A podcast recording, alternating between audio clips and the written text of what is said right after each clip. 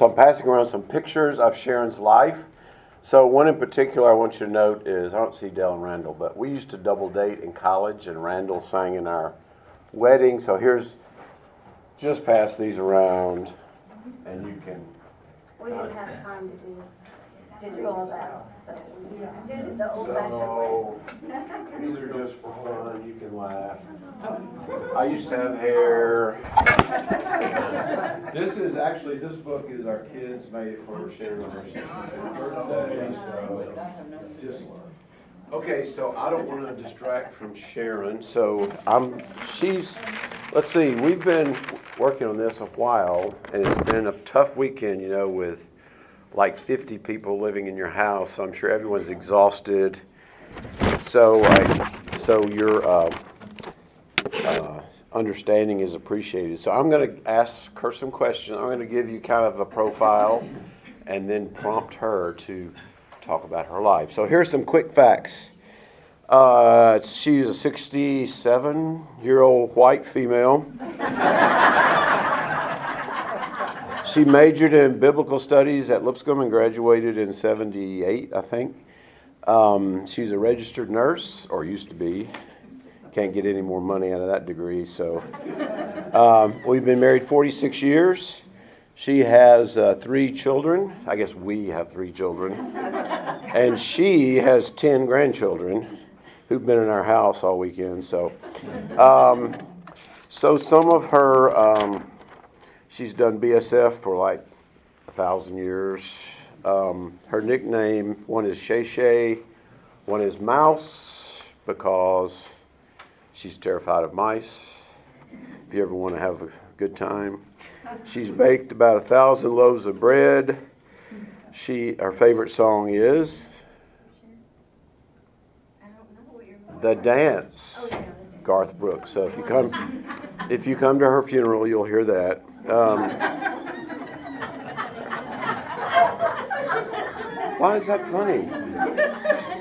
It's so. Uh, she asked. She's asked like 50 people to describe her, but here's some of the words like bread. She's like bread is her life, or she's mom. She's a perfectionist, so she's been working on this presentation like a year, and she's. Uh, very sensitive, which goes well with me since I'm quite insensitive. so we make a good pair. So um, that's about. It. She ran the Bonnie Bell with Nan, Arnold Gurley, and Jan Bennett. Like anybody remember the Bonnie Bell? So with that kind of scattering of facts and pictures. I'm going to turn it over to her, and she's going to give you her kind of global thought process about how all of her life came together so neatly.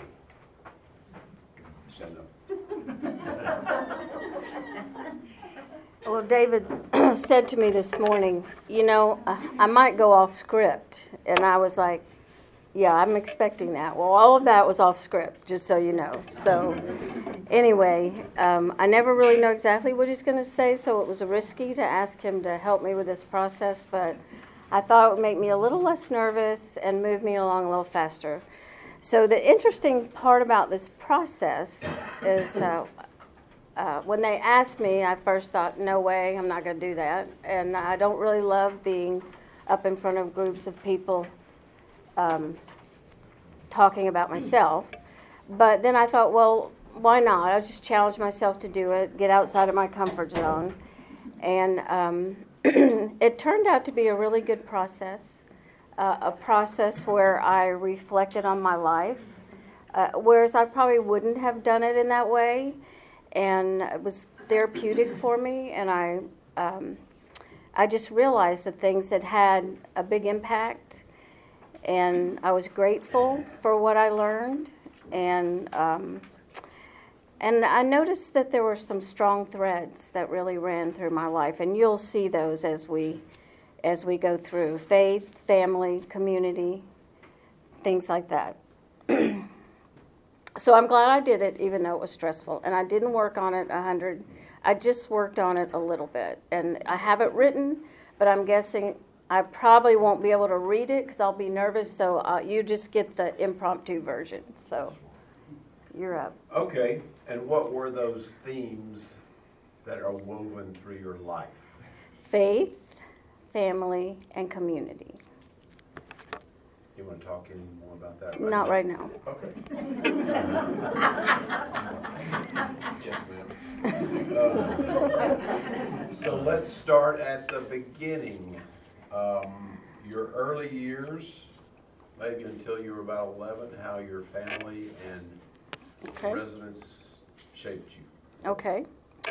Um, well, I was born in Durham, North Carolina, at Duke Hospital. You're familiar with Durham, I know, the Collins. Um, I was born in 1956 to Joseph Ross and Isabel Nevins Ross. Uh, we moved to Indianapolis, Indiana when I was two. We, my dad was a doctor, and so we pretty much followed his career. We did move around a good bit. Um, there were five children, four girls born within five years, and one of uh, my sisters is sitting here today, Miss Mary Hearn. There there's a lot of pictures in these envelopes that uh, have my sisters in them because they were a huge, uh, important, impactful part of my life and still are. They're my best friends. And we've been through a lot together and we had a lot of fun together. Um, later on, in 1969, my parents brought home a little baby boy named Jeff, and he, we adopted him into our family. And he was kind of like our pet, our little doll baby, and we pretty much spoiled him rotten. So he, um, he was a, a good addition to our family. Uh, my dad always, I always kind of identify with number two daughter because whenever we went anywhere, that's how we got introduced. This is my number one daughter. This is my number two daughter. This is my number three daughter. So I always think of myself, that was, just so you know, that was my birth order. I was number two. Things that stand out to me from my early life um, my parents came from a, a strong Christian heritage. They instilled those values into us. We knew what was important to them and what their priorities were. Uh, we, um, our, their faith, our church community. We were in, in Indianapolis. Our church community was North Central Church of Christ. Every now and then there's a connection when you throw these things out. So uh, we were very close to that community, and um, it was an important part. A lot of my memories are tied up with that church community. I feel like I got from my parents and our the way they lived their life a really positive view of God. And and I didn't think about that till I did this process of how what they what their values were and how they thought about it impacted me in a positive way. Our family was traditional. My dad was the bread maker, my mom a homemaker, but she was in charge and she could do in, just about anything. Um, she was a, a, the consummate teacher. She liked to teach us. She taught us to sew and to cook and to do all kinds of things with her hands. And, and uh, we had a peaceful and loving home and lots of good memories from that time. So, a couple things. Tell us one word that kind of describes you growing up in that era, and then a favorite memory. Well, it might depend on who you ask. I don't know. Um, I I get the impression from people around me I was a bit mischievous, and there's a lot of stories about those things. I know I ran away a couple of times, and I also um, uh, decided that I was going on a fishing trip with my dad one time, and I packed my clothes and put them in the car, and he took them out, and I packed them put them back in. He took them out, and it kind of went that way for a while until I realized he was not going to take me. So, but I, I really did. Um, we have a lot of fun. That's the one thing I got from this is we had a lot of fun. You know, our parents enjoyed the holidays. They enjoyed having a good time, and they enjoyed us. So we had a lot of fun growing up. Not that it was all perfect; it wasn't. But um, but I did, you know, all that came back to me. Uh, but here, there's one story I want to tell you because I feel like it really shaped my view of God in a different way. Um, I was very close to my dad. I sort of idolized him. I wanted to do what he did. I thought guys had more fun than girls, so I wanted to, you know, hang out with him. And I'm sure it was annoying sometimes, but I wanted to, to do things for him. So one day I decided I was going to iron his shirt. I didn't ask anybody. I was about probably 10 or 11 got all the stuff out. I knew how to iron because my mom had taught me that. But um, I don't know if any of you remember, but in the 1960s, the men's dress shirts were nylon. And so um, I, you know, I didn't take that into account. So I got his shirt, and I got the iron, put the iron down, picked it up, and there was a nice, neat hole the shape of an iron in the shirt. So, uh, and this is such a, a vivid memory for me. And I just fell apart. I was crying, went to my mom, and she had her standard thing of, you're going to have to talk to your dad about that. and we didn't really want to dis- my dad was a gentle man, but you didn't want to disappoint him, so I was nervous. So that night I had to take the shirt and show it to him. And he just looked at me and he said, Did you mean to burn that hole in my shirt? I said, No, of course I'm crying. I didn't. And he goes, You know, I can't be mad at you. I'm not going to punish you for something that you're doing because you were doing something for me. It's just a shirt. And I still remember that, and that's the way he was. You know, he lived his life with an attitude of grace. He taught that to us, and um, that's just a, a, a really uh, memory that sticks out to me because I think it taught me a, a real life lesson. So that's that's the end of that. Good. So we can, to the word sensitive, we could add stubborn. Probably. It also uh, underlines why we disagreed over our discipline sh- policy toward our kids. My father would pull out the belt and just start whacking on us. We had to reconcile that. Okay, let's move to your, uh, you moved to Charleston, which is a naval town and a different environment. So your formative years there, what happened? So we, um, this, uh, uh, this, this section, when I went back to remember it, I realized this was really hard for me. I hadn't really thought that through because it ended up really well. But I was 12, and um, and most, you know, you know what it's like when you're 12. You're starting your teenage years, and my dad took a position in Charleston, South Carolina. And that was very sad for us to leave our church community. I still remember them singing Blessed Be the Tie the morning we left and sobbing. And I just thought it was the end of the world. I was a little bit dramatic. And um, so we went, off we went. And I thought that I had moved to a different country. It was very foreign and very strange. And I think Matt Hearn, my brother in law, and I were talking about this we all had different reactions to it. So I don't really know how my sisters felt, but um, I was I hated it. You know, I thought this is the strangest place I've ever been. I walked I woke up in the morning to these strange tropical birds outside my window. It it didn't you know it just felt so different and foreign and um, so I was it was a big adjustment. And for the first time in my life, I, I felt lonely. I, I don't think I'd ever had that feeling before. So, luckily, Charleston is a very friendly and hospitable and charming place and won me over. I soon grew to love it. I love the water, still love it. Love the water, the beach, the history, everything about it. Um, we we joined another. Well, there was two churches of Christ in Charleston, and um, one on our side of town, very small. So that was our choice, and so we joined that community, and that became very important to us as well. Um, I did pretty much the normal teenage things. I got my first job grading tomatoes in the tomato sheds on Johns Island.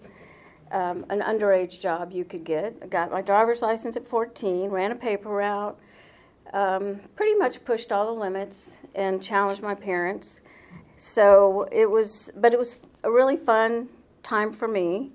Um, I didn't really have any Church of Christ friends my age, so uh, I had I was ex- exposed to a lot of different faiths and beliefs, a lot of different cultures, and and I really look back and think that was good for me. You know, it pushed my thinking. I struggled a lot, asked a lot of questions about my faith and the things I had been taught, and um, I, I, I was going to say this. I went back, but my friends thought that I belonged to a cult, and they still to this day. I made some very close friends that are still my friends today that I get together with every year at Folly Beach, and they still laugh at me because they thought I was in a cult because we didn't drink or dance. And in Charleston, that's that's really odd not to drink or dance. So, um, but anyway, that's kind of how it went. Um, Any favorite memories? uh, well, I don't know if this is a favorite mem- memory, but a couple of things. Um, when I was summer before my senior year, my parents decided to take me on a trip to New Zealand.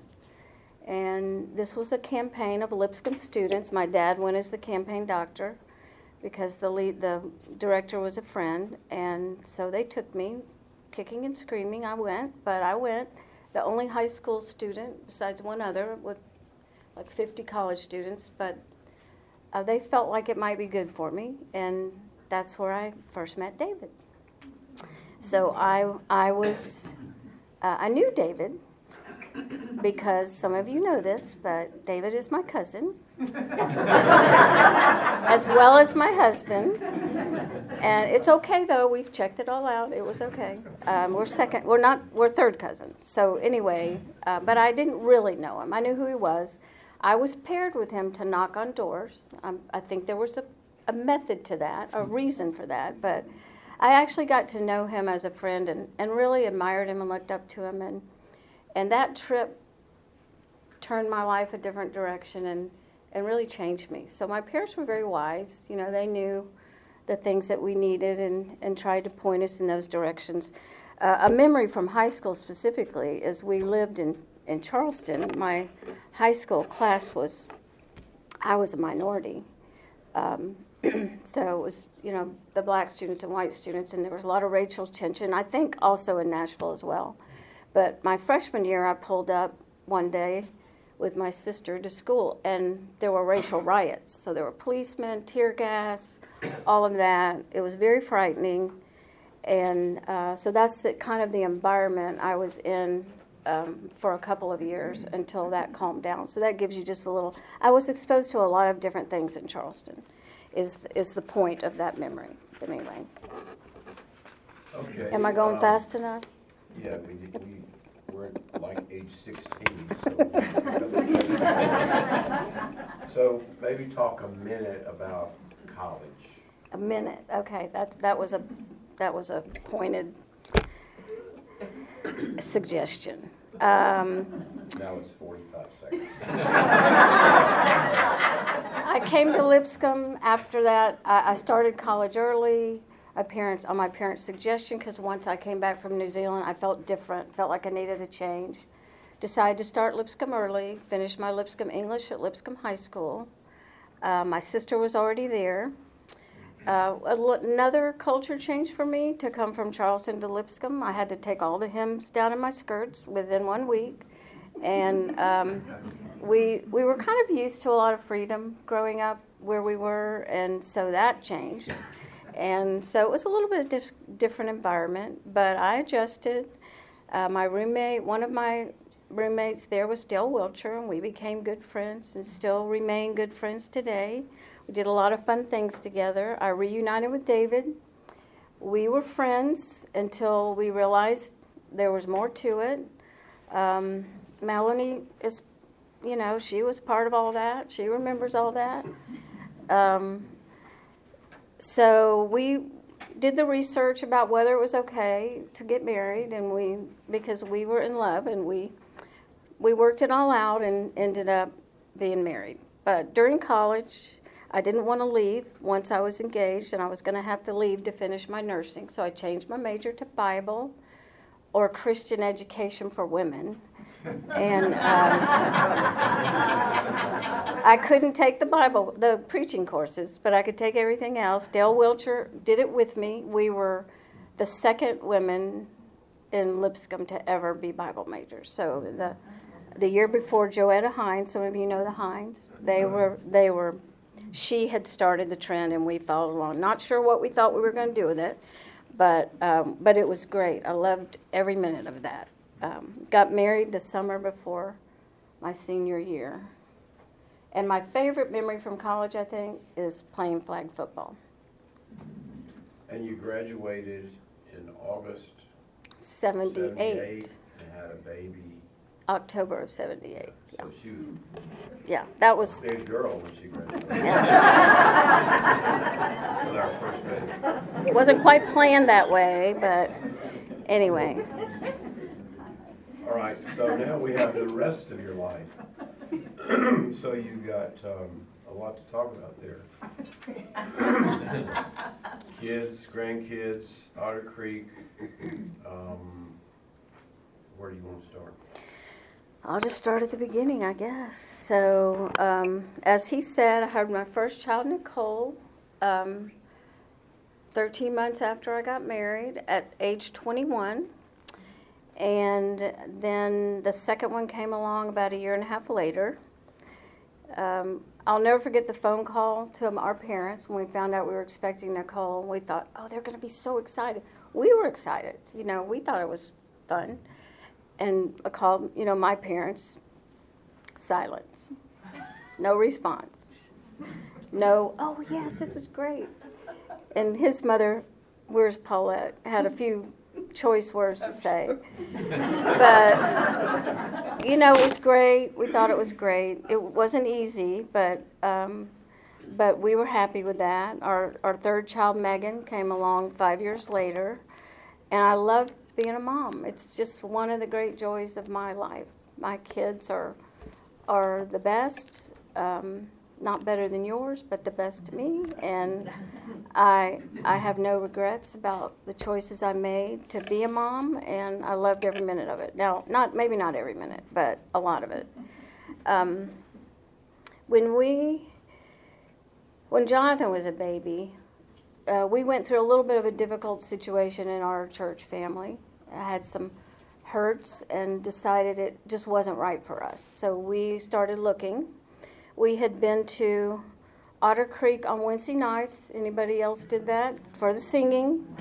And really thought about it. Uh, there were a couple reasons we did not want to choose Otter Creek, um, but we finally thought, well, let's just go. After several months of not knowing what to do and our kids had been sick with ear infections, and it was just kind of a difficult time. I didn't really have friends with children, and so that was a little bit isolating. My children, my friends were not had not had children yet, and so um, anyway, we came to Otter Creek.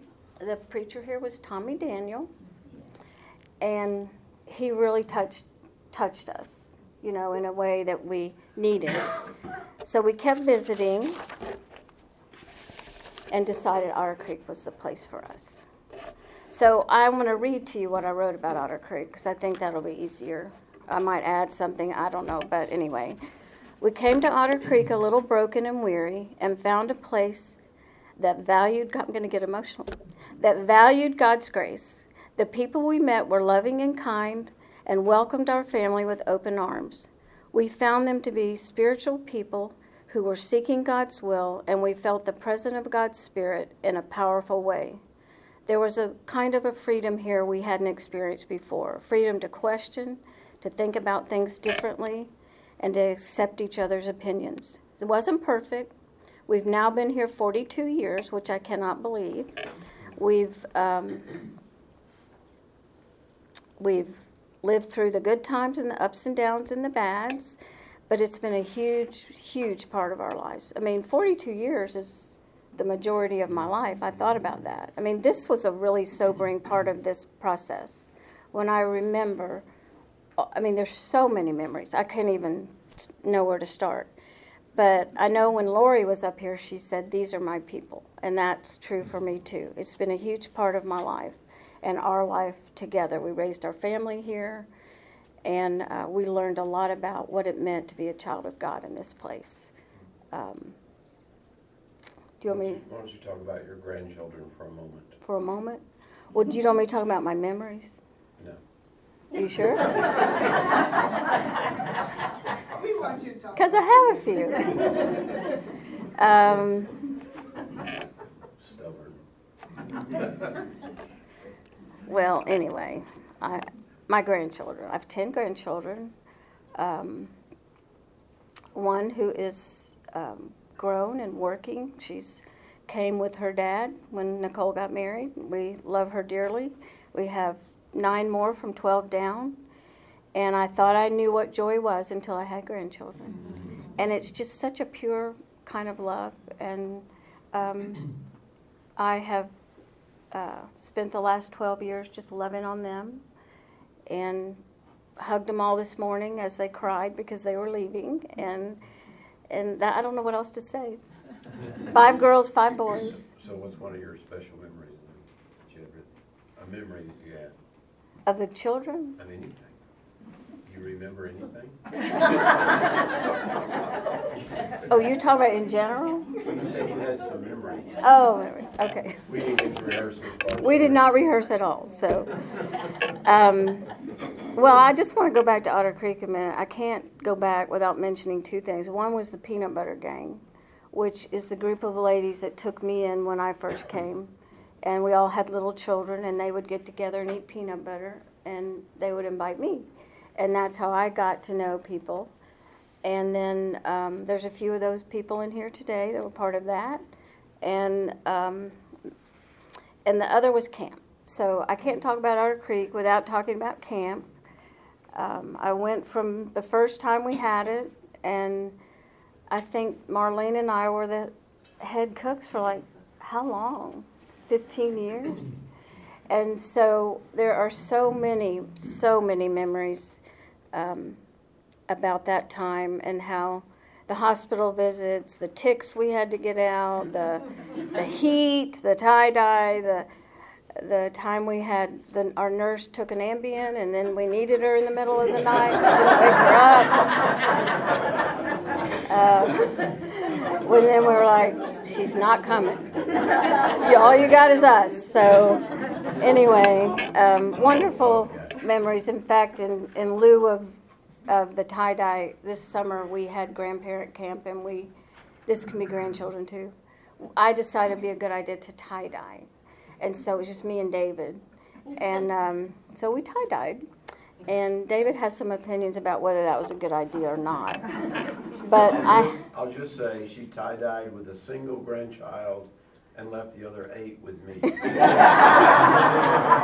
about an hour per grandchild. And David exaggerates, as you all know. But anyway, I have a really, really cute picture of all my kids in their tie-dye shirts and bandanas that I really treasure. So, okay. Okay, so you've talked about faith and family and community, and then you wanted to talk about a couple of, uh, I guess, hard things, and we don't have too much longer. Okay. So you want to talk about your parents? Just, you know, the two hardest things I think for me have been dealing with my parents with Alzheimer's. They both had it. It was a very long journey, and it was a journey where I felt sad almost every day.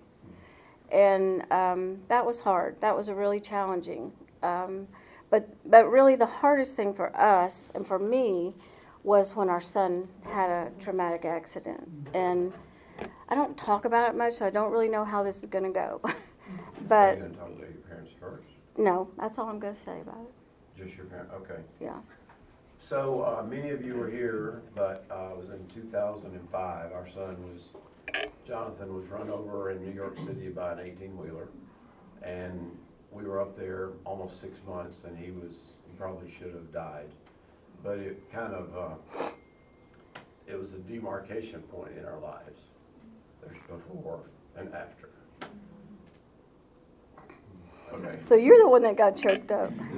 Well, I'll just say, Otter Creek, that was our family up there.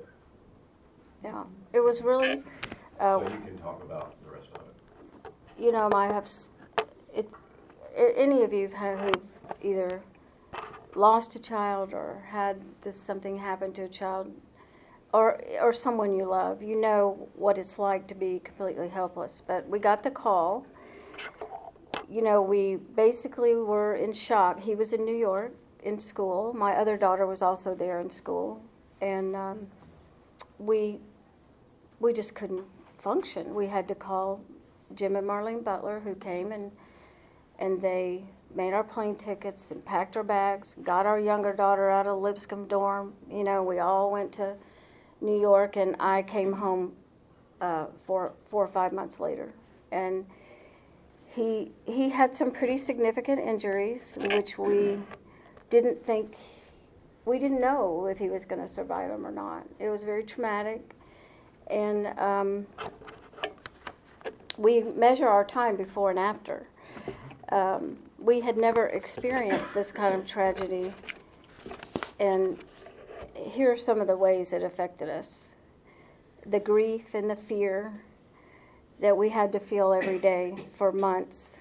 I moved to New York, and um, David came and went. That was another culture shock. Maybe that should have been a threat in my life. I don't know. Uh, we were very isolated during that time um, from our friends and family.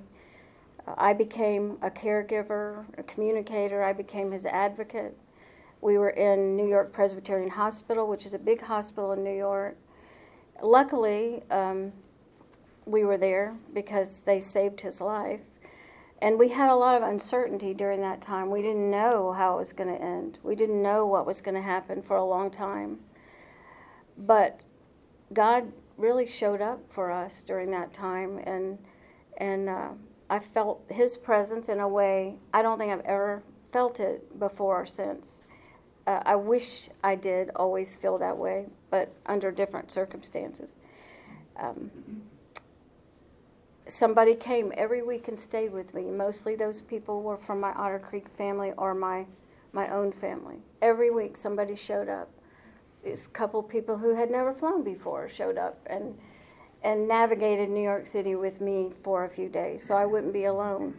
People sent food we still have a box of cards about this big. People sent cards. They sent us money. They somebody brought us coffee, you know, every day. We had a, a shelf in the waiting room where people had sent food that we shared with other people in the waiting room. The Manhattan Church um, showed up. The uh, somebody there gave the minister maybe gave us. We had places to stay for a while because of that.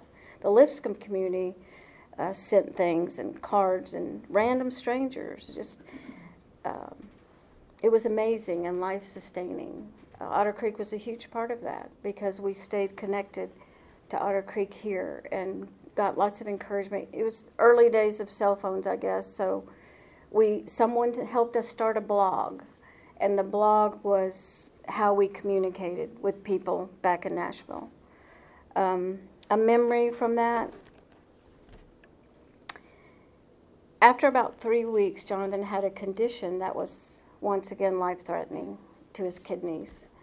And we were unaware of it, but the doctor came and got us and said, I need to talk to you. So we went to the quiet room, which we'd been in several times, but we know when we go to the quiet room it's not good. So we went to the quiet room and he said, told us about this condition and said, We don't know yet if he'll be able to survive it. Well, we were feeling like we were over the hump. So it was a, a really um, shocking and, and, you know, we were devastated. And I just remember that moment because we didn't even talk. We just took each other's hand, we walked straight to the chapel, and we both just laid out on the floor. Just flat on the floor with our, you know, hands down, and we prayed together. And in that moment, God was, I felt His presence. I, I felt the comfort in a way that was just hard to describe, but that is the low point of my life right there. and uh, then we got up and we we went on, and turned out Jonathan did survive. He had um, a long recovery. The other God thing was uh, they had discharged him to rehab, I was going to have to live there with him and take care of him because his insurance was there. And it was a horrible day. Uh, Jonathan had a stomach virus. Um, I, I sat in this little rehab room thinking, how I can't do this. He's hard. He's not really even mobile. How am I going to do this? And I got this phone call. It was David, and he said, "Our insurance is going to take Jonathan." And I can't say this. Vanderbilt is sending a fixed wing plane for you in two days. You're coming. So we came home, and we came home to this family who put their arms around us, brought us food, helped us with our I mean, our dogs, somebody took care of our dogs for a long time. I don't even, uh, Trina. And, um, and we got to be here where we had that kind of support and love and help. And uh, we spent, he spent a little more time in the hospital and in rehab, and then he came home. So, some good things came out of that.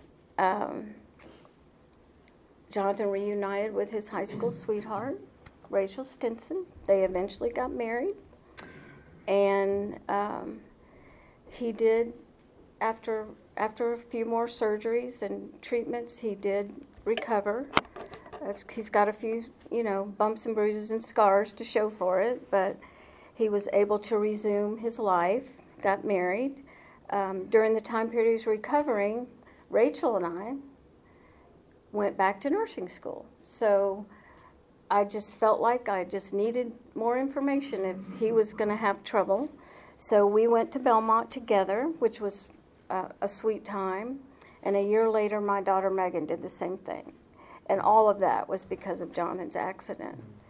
Uh, Jonathan ended up getting married, going away to law school, and now he has five children. So God redeems our our sorrows and our tough times. Um, make a statement about you and your son. I'm not a part of any of these people's backgrounds or school or education, but I do have a connection with Jonathan. Our boys went to Lipscomb High School. That's right. With Jonathan. Well, they grew up here too. Well, I grew up playing football myself, and I loved it. And so I, I went back as an adult to watch kids' games, parents I might know or a coach I might know just for the fun on Friday nights. And uh, all, all of a sudden, I recognized there was this guy that was extraordinarily talented and gifted by God for speed. And he got a lead on somebody in a football game, he was gone. and he just looked like he was effortless. So I always remember your son and his athletic ability and his. Uh, well, the doctor said they said if he hadn't been an athlete, he probably wouldn't have survived. Yes, yes. He'd yeah just come off of playing college ball and was very fit, and they said that probably what saved his life. But um, who got his speed? Oh, me, absolutely me.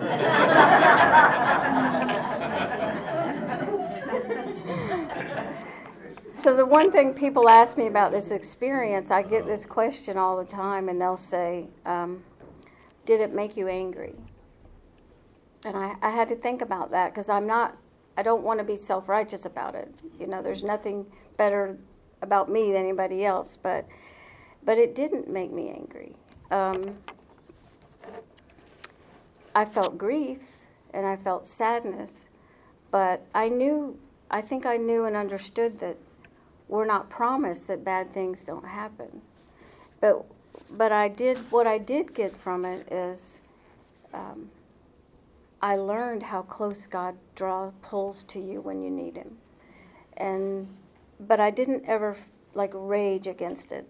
I don't know, maybe there was something wrong with me, but but I just didn't feel. I don't feel like that's the promise we get in life is that nothing bad will ever happen to you. So maybe I was just a little more philosophical about it. I don't know. So. Okay. So just one comment. One thing I, I'll never understand is how something that traumatic or emotional, I used to think, well, it'll pass in a year or two or five. It never does. No. So I, I can't quite figure that one out. Yeah. So, All right, It- well, I think that's, uh, we have time for maybe one question. Anybody have a good question? Sister Mary, maybe? Did I leave anything out, Mary? Mary, Just for family order, Mary was the clown of the family. I oh, figured- go No, the entertainer. Entertainer or whatever. So, What's the birth order? Yeah, what is the Your birth second order? and Mary's Four. fourth, okay. She's always wanting attention. I had Laura was my older sister. No, you don't know her, but then it's me and then Jennifer Goodman. Some of you know her, and then Mary. And Mary, I don't know. Mary's just kind of the joy of our family. Oh, you know, she was happy and and you know, just always makes me feel good. Why did your dad move around so much being a doctor? Was he in administration or? Yeah, he was more academic. He didn't have a practice, pulmonary doctor. And so he did research and then he moved to administration. And he, and he ended up at Vanderbilt where he graduated from school. And my parents came from, well, David. I have a connection with David because my dad's from Tompkinsville. David Van Hooser's from Tompkinsville. And my mom was from Celina, Tennessee. So they moved back to Nashville once they started getting grandchildren here. So What was your maiden name? Ross. Ross? Uh huh. Ross. Why did you run away? I never did that. Where were you going? Where was I going? Well, I didn't go anywhere, just to the end of the street. I don't know. I mean, I was just kind of, kind of, I don't know. Uh, I don't know, Carol. Maybe because you were number two. Well, I just, I kind of wanted what I wanted, you know, and if I, if, if people didn't see the way I saw, I, I had to temper, you know. What's the key to being married to David Shaw? We're out of time now. We got, everybody needs to go. Thank you. I think Jerry had, a- I think Jerry had a question. Yeah. Or statement. I was in the Hillsboro church the day that Batsell Barrett Baxter, the preacher there, some of you may know who he was, uh, Yeah. announced, He was supposed to marry us, but then he got sick, Okay. so.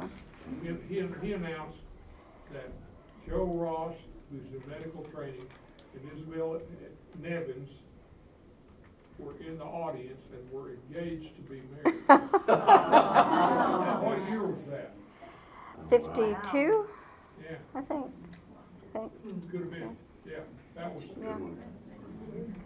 Uh, I've never, never forgotten that. I've forgotten a lot of things. That's funny. That's funny you remember that.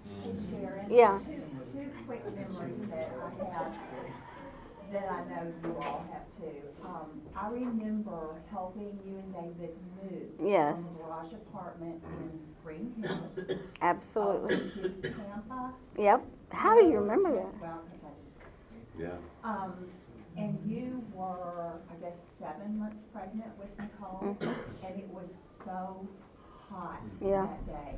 And, and it was Linda and Eddie Trevathan, and Dodie was there, David's other brother, and, and you, you know, you just kinda had to sit and say, get that box and put those things in that box. And then I remember after Nicole was born, uh, two things I remember.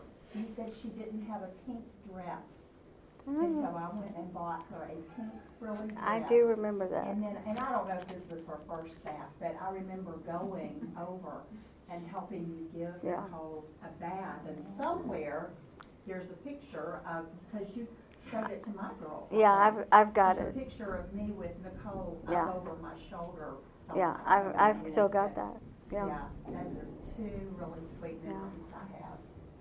Betsy, Most don't people- tell them anything bad on her. No, most people know what a fiercely competitive athlete Mr. Schaub is. Um, but my first acquaintance with Sharon, even before Otter Creek, was um, that my social club, including Jan Bennett, were well-known as we had won the Lipscomb Female Powder Puff Football Championship for three consecutive years. And then I was a senior when she was a freshman, and she and upstart Dell Wilcher were the two running backs who ran all over us, and they became the football champions as freshmen at Lipscomb. So she's a champion football player as well. When she said the running ability came from her, it, it wasn't just David. Now, the 1600 ACT score may have come from Sharon.